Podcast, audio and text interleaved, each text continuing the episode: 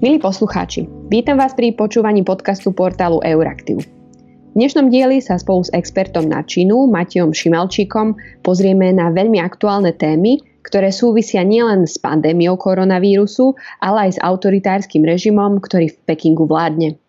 Matej, vítaj v podcaste. Ahoj, ďakujem za pozvanie. Um, ako som teda spomínala, Matej Šimalčík je expert na Čínu a čínsky režim a tiež je výkonným riaditeľom Stredoeurópskeho inštitútu pre azijské štúdia. V Číne pôsobil, má tam stále aktívne kontakty a rovnako, rovnako pôsobí ako právnik. Takže ešte raz ďakujem, že si prijal pozvanie. No a poďme hneď teda na tie najaktuálnejšie témy.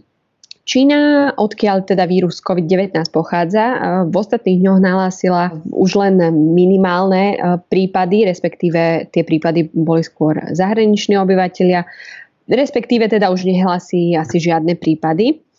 A to znamená, že, že režimu sa zhruba za 3 mesiace podarilo vysporiadať sa so šírením nákazy. Ktoré boli z tvojho pohľadu tie základné elementy, ktoré vládnej komunistickej strane pomohli v tomto najviac?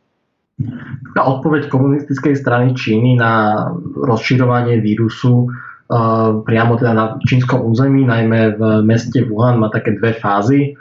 Prvá tá fáza bola taká, kedy sa režim snažil potláčať akékoľvek informácie o tom, že nejaká epidémia vôbec e, existuje a teda už keď e, začínali rásť čísla nakazených, e, pribudali prvé obete, tak e, sa ten prístup začal meniť a začala, začala príjmať pomerne robustné opatrenia, prostredníctvom ktorých sa snažila zamedziť prenosu vírusu. A tým takým najzjavnejším opatrením bolo to, že v podstate celá provincia Hubei, kde sa nachádza aj mesto Wuhan, kde teda tá epidémia vypukla, bolo dané do povinnej e, karantény. To sa udialo v podstate v predvečer čínskeho nového e, roku. V dôsledku toho vlastne tí obyvateľia, ktorí, e, ktorí sa tam nachádzali v tom čase, nemohli opustiť toto územie a, a cestovať kdekoľvek ďalej do Číny. Bolo to, otázka je teda, že či to to uzatvorenie tej oblasti bolo urobené včas, ako som povedal, bolo to v predvečer čínskeho nového roku. To je január, že? Áno, to bol, to bol koniec januára. Uh, s tým teda, že v danom období veľké množstvo Číňanov uh, cestuje naprieč krajinou aj do zahraničia keďže je to teda jeden z tých najvýznamnejších čínskych sviatkov a v podstate navštevujú svoje, svoje rodiny, svoje rodné mesta. Hovorí sa teda, že to je najväčšia, najväčšia masová migrácia v súčasnosti. Uh, viac ako pol miliardy ľudí v podstate testuje. Čiže uh, je otázka teda, že pokiaľ, či by, pokiaľ by k nejakému takémuto lockdownu, uzatvoreniu tej oblasti infikovanej nedošlo skôr, či by teda šírenie toho vírusu nebolo, nebolo pomalšie, lebo už v čase toho uzatvorenia Wuhanu sa hovorilo o tom, že takmer polovica jeho obyvateľstva bežného je už odcestovaná napríklad. E, každopádne, čím sa situácia zhoršovala, tak boli príjmané e, novšie a novšie opatrenia. Dospelo to v podstate až do toho, že mali ľudia v tej najviac, najviac nakazenej oblasti zakázané v podstate vychádzať e, vonku. Jediné, čo mohli spraviť, bolo, že si mohli nejaké hodinu, dve v priebehu dňa ísť nakúpiť nejaké, nejaké základné potreby, inak teda nemohli, nemohli vychádzať samozrejme. Uh, okrem toho sme teda videli, že prebiehala, bolo začané v podstate ako nejaké digitálne sledovanie uh, toho obyvateľstva v tých nakazených, v tých hlavných uh, lokalitách, v tých ohniskách nákazy vďaka ktorému vedeli teda monitorovať, či ľudia tú karanténu skutočne dodržiavajú. Číne samozrejme v tomto v podstate v úvodzovkách pomohlo to, že to je v podstate policajný štát, ktorý využíva tieto digitálne nástroje na sledovanie obyvateľstva aj mimo to, takéhoto krízového obdobia.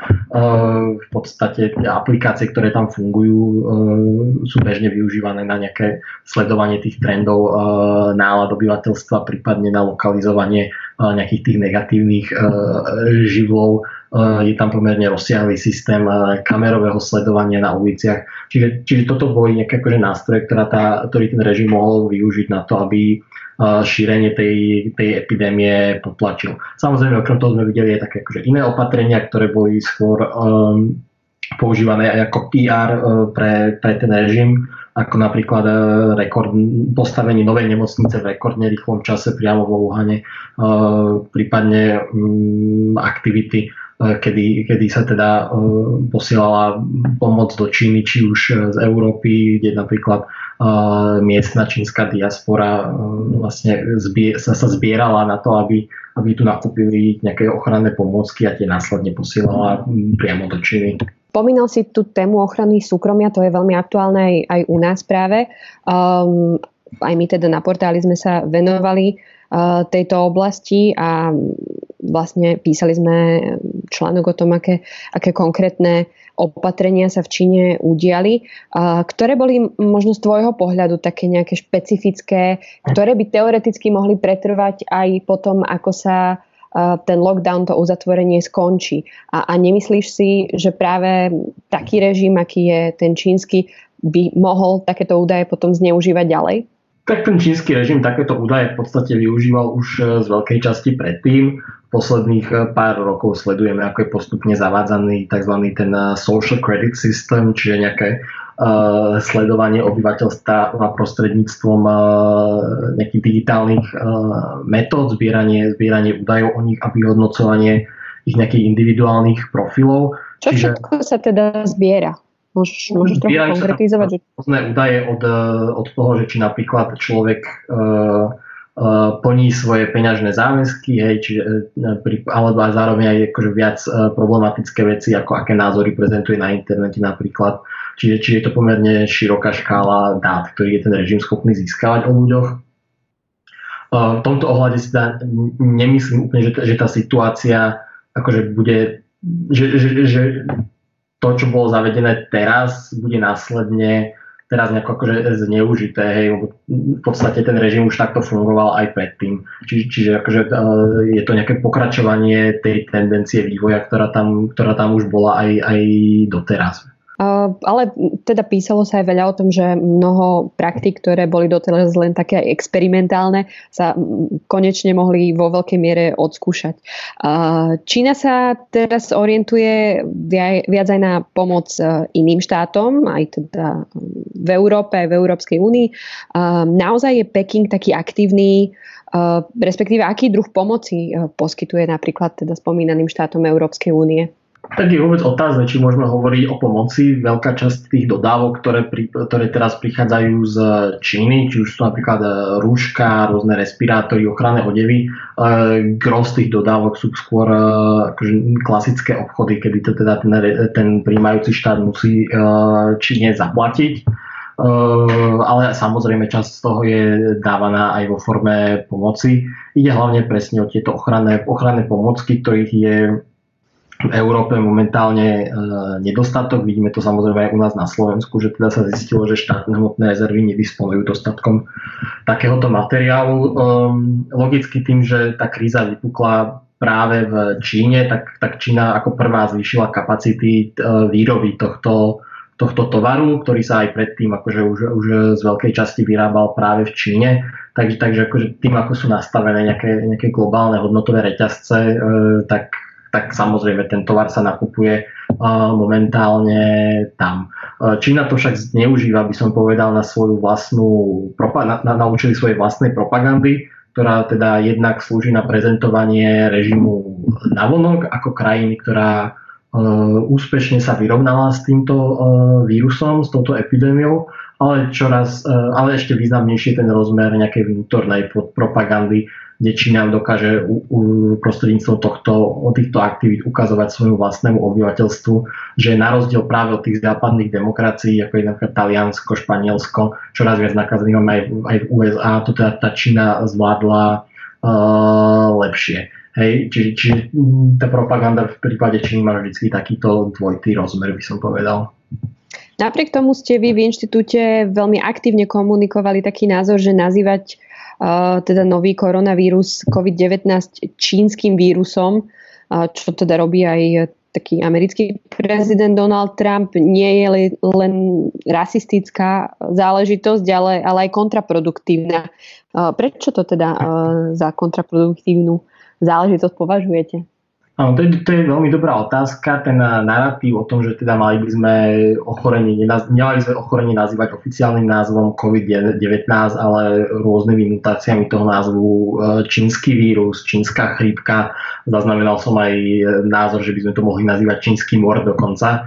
E, sú veľmi nešťastné, sú, sú, sú kontraproduktívne. E, v prvom rade vytvára to taký akože, rasistický narratív, už, už predtým, ako teda sa začalo toto používať, tak sme za, tak e, začali sa vlastne kdekoľvek na svete, kde žijú azijské komunity, diať rôzne v podstate rasistické, xenofóbne útoky na týchto ľudí, len skrz to práve, že sú Aziati, nemuseli dokonca ani Číňanov, keďže od tých ľudí, ktorí tieto rasistické útoky podnikali, nevedeli akože napríklad rozlišiť e, Číňanov od tých Korejcov, Japoncov, Filipíncov, Vietnamcov a tak ďalej. Uh, tak, takže má to takýto negatívny impact, že vlastne podporuje tento nejaký akože rasistický diskurs, ktorý rastie vo svete. Uh, nie je to nič nové, akože deje sa to v podstate v prípade akejkoľvek epidémie, ktorá kedykoľvek vznikla, že sa vždy akože marginalizovala nejaká skupina, ktorá uh, je na, na, na základe takýchto nejakých prvotných znakov uh, asociovaná s tou epidémiou. Práve z tohto dôvodu v roku 2015 Svetová zdravotnícká organizácia prijala uh, pravidlá alebo teda najlepšie praktiky, ako pomenúvať uh, novo objavené choroby. A práve v záujme predvidenia týchto, týchto rasistických xenofóbnych dopadov sa prijalo to pravidlo, že, že by sa nové choroby nemali asociovať so žiadnym, žiadnou krajinou, žiadnym miestom, lebo to práve na tých ľudí má veľmi negatívny dopad. Uh, okrem toho teda, že um, že, teda, že teda takýto, akože má to tento vplyv na rast uh, xenofobných uh, výpadov proti azijským komunitám a, a že to je v rozpore s pravidlami Svetovej zdravotníckej organizácie, tak to práve pomáha aj, aj čínskej propagande. Tá sa dlhodobo snaží o to, aby bol zotrený ten rozdiel medzi pojem Čína, čínsky a pojem komunistická strana Číny. A snaží sa teda doceliť to, aby to bolo jedno a to isté. Hej, pritom akože ten pojem Čína je o mnoho širší ako ten pojem komunistickej strany, ako toho vládnúceho uh, režimu. A, a samozrejme dokáže to využívať tá, tá, tá, tá komunistická propaganda potom na to, aby prezentovala doma, že, že vo svete rastie protičínsky narratív namierený proti Číňanom ako takým. Hej. Um, No v neposlednom rade to má negatívny impact podľa mňa aj na to, ako vlastne my reagujeme na tú epidémiu, že to odvádza vlastne pozornosť od jadra toho problému a to je práve akože boj s tou, s tou epidémiou a venujeme sa miesto toho nejakým diskusiám o tom, že, že či je to lepšie nazývať čínsky vírus alebo COVID-19, čo je ten oficiálny názov prijatý Svetovou e, zdravotníckou organizáciou. Vlastne, ak to vezmem z takej uh, širšej roviny, uh, systém, ktorý v Číne vládne momentálne, nazývať samozrejme autoritárskym, ale zdá sa ti, že, že práve vďaka nemu sa, vďaka tomu, že, že teda tá silná komunistická strana dokázala ako keby chytiť ten vírus a, celý ten pohyb obyvateľstva za opraty, hm. tak, tak to im v podstate pomohlo a, a dá sa vôbec povedať, že že s Pekingom mm, sa dá pri takomto režime spolupracovať aj potom do budúcnosti? To, že komunistická strana vďaka tomu, že to je teda autoritársky režim, dokázala e, tú epidémiu nejak, nejak akože úspešne bojovať, je samozrejme narratív, ktorý tlačí hlavne tá komunistická strana. Uh, ale netreba zabúdať na to, že to bola práve povaha toho režimu, ktorá v prvom rade zapričinila vôbec vypuchnutie tej epidémie keďže o, prv, o prvých nejakých nakazených sa vedelo už, už v podstate koncom novembra, začiatkom decembra. Keď na to upozorňovali lekári koncom decembra, tak boli v podstate uh, scenzurovaní, boli, boli uh, pokarhaní miestnou políciou a až vlastne kým to teda nevypuklo do, do takých rozmerov, že už bol nutný nejaký takýto akože práve robustný uh, zásah zo strany štátu, tak, tak tá epidémia vlastne nekontrolovateľne rástla. Hej. Čiže ten nedostatok transparentnosti na počiatku, čo je charakteristické práve pre, pre tie autoritárske režimy, spôsobil to, že tá epidémia vôbec mohla dosiahnuť takých, takých rozmerov. Už samozrejme, keď tých do, veľkých rozmerov dosiahla, tak uh, pre tú autoritárskú krajinu je jednoduchšie e, zasiahnuť tak, e, tak robustne, keďže, keďže vlastne nepodlieha akejkoľvek vonkajšej kontrole zo strany zo strany svojho obyvateľstva.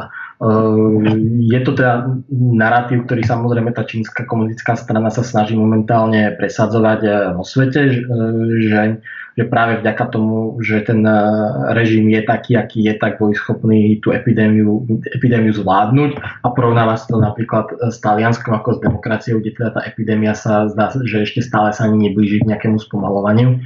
Um, čo, a samozrejme takémuto narratívu treba, treba oponovať, hej, lebo, lebo stiera tie, tie rozdiely medzi, medzi demokraciou a autoritárstvom a podporuje aj tú časť vlastne nejakej aj, aj našej slovenskej alebo celkom nejakej európskej dezinformačnej scény, ktorá vlastne dlhodobo sa snaží podkopávať legitimitu našich vlastných demokratických režimov.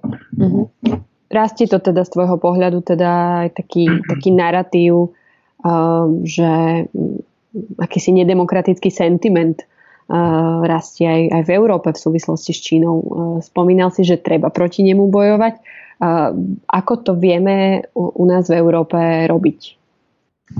Tak e, samozrejme aj, aj ako ten sentiment nedemokratický v Európe v kontexte tejto epidémie vyzerá, má rôzne podoby. Takouto najvypuklejšou jazda to, čo sa momentálne deje v Maďarsku, kde premiér Orbán požiadal, predložil teda návrh zákona, ktorý by do konca roka suspendoval parlament a akékoľvek e, voľby a umožnil by mu v podstate neobmedzene um, vládnuť prostredníctvom nejakých vládnych nariadení, vyhlášok, čo je taká tá najvýpuklejšia forma toho, ako tá demokracia trpí v takéto, takomto krízovom čase. Samozrejme, to, že je kríza a že je vyhlásený núdzový stav, predpokladá, že sa môžu, môžu obmedzovať nejaké základné práva a slobody v záujme efektívnejšieho riešenia tej kríze, krízy a práve akože v takýchto časoch je dôležité, aby sme mali fungujúcu napríklad občianskú spoločnosť, ktorá bude dohliadať na to, aby tieto, uh, tieto nové nejaké právomoci, ktoré sa dávajú vláde, neboli zneužívané a prípadne, aby boli uh, včas pozastavené, keď už teda tá, tá epidémia alebo teda ten núdzový stav uh, pominie. Hej.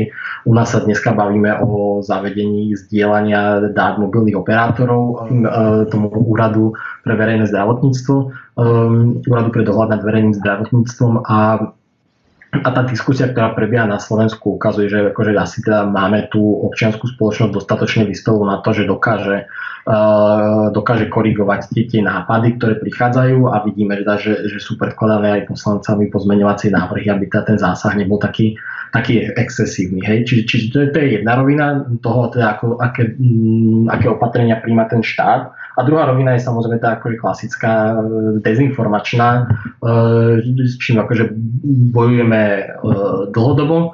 A práve akože takáto epidémia dáva, dáva ako novú živnú pôdu pre tieto elementy.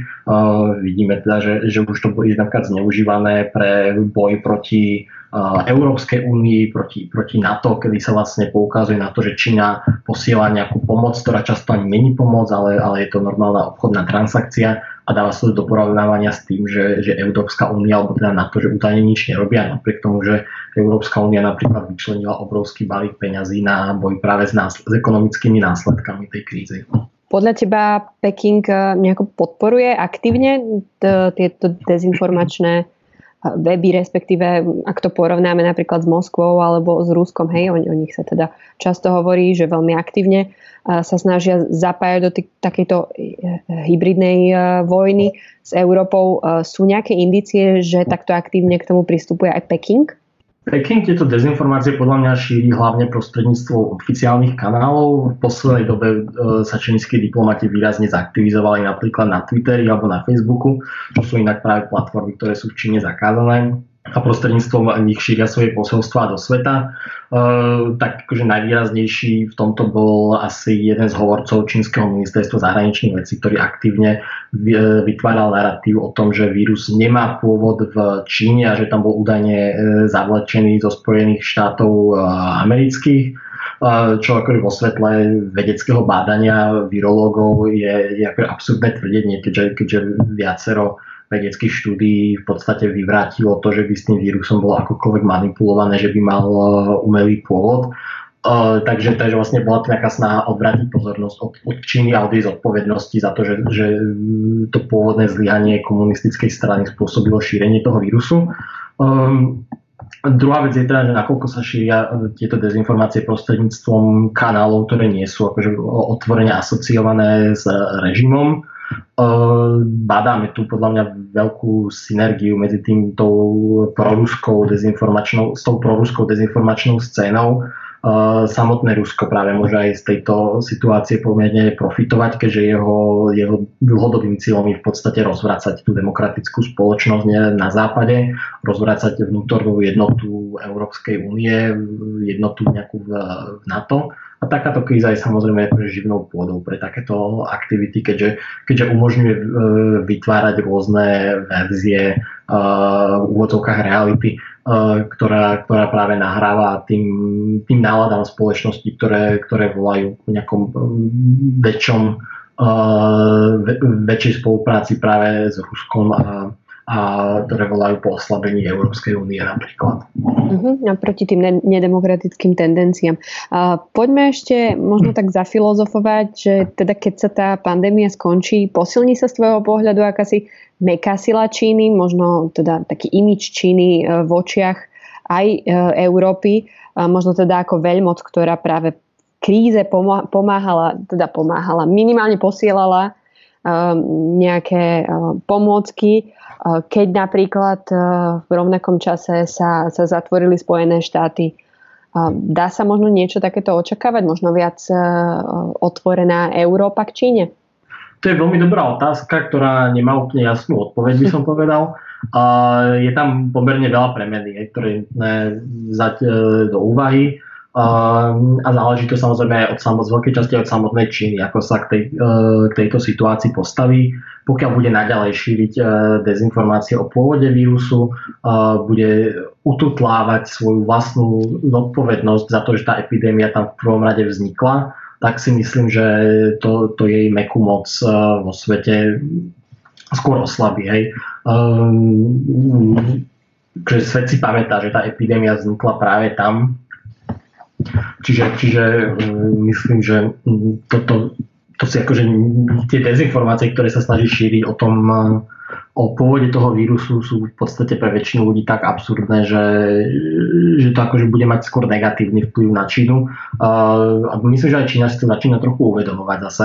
Už badáme napríklad to, že, že, že, že mení ten narratív Napríklad čínsky veľvyslanec v Spojených štátoch amerických sám označil tento narratív za absurdný a nezmyselný, čiže, čiže akože prebieha tam nejaká, nejaká korekcia toho, toho narratívu. Eh, pokiaľ sa Číne bude dariť, eh, pokiaľ sa Číne podarilo teda naozaj tú epidémiu dostať pod kontrolu a bude môcť a nebude nútená využívať tie zdroje, ktoré sa tam produkujú, využívať preto svoje vlastné obyvateľstvo a bude schopná ho eh, ďalej vyvážať do sveta, tak to samozrejme môže mať akože pozitívny, pozitívny vplyv. Otázne je, nakoľko, ako sa k tomu postavia aj naše vlády, že či teda budú glorifikovať e, tie dodávky, ako sme videli napríklad v Srbsku, kde, e, kde prezident dokonca boskával čínsku vlajku pri prilete, prilete toho lietadla s ochrannými pomockami a, a akože vidíme zase produkciu nejakého akože protinaratívu, kde sa teda čoraz viacej zdôrazňuje to, že to vlastne nie je pomoc, lebo teda tie pomocky nedostávame zadarmo, ale akože je to normálny obchod ako každý iný, za ktorý sa Číne akože dobre zaplatilo. Ďakujem ti veľmi pekne za rozhovor. Hovorili sme s Matiom Šimalčíkom zo Stredoeurópskeho inštitútu pre azijské štúdia.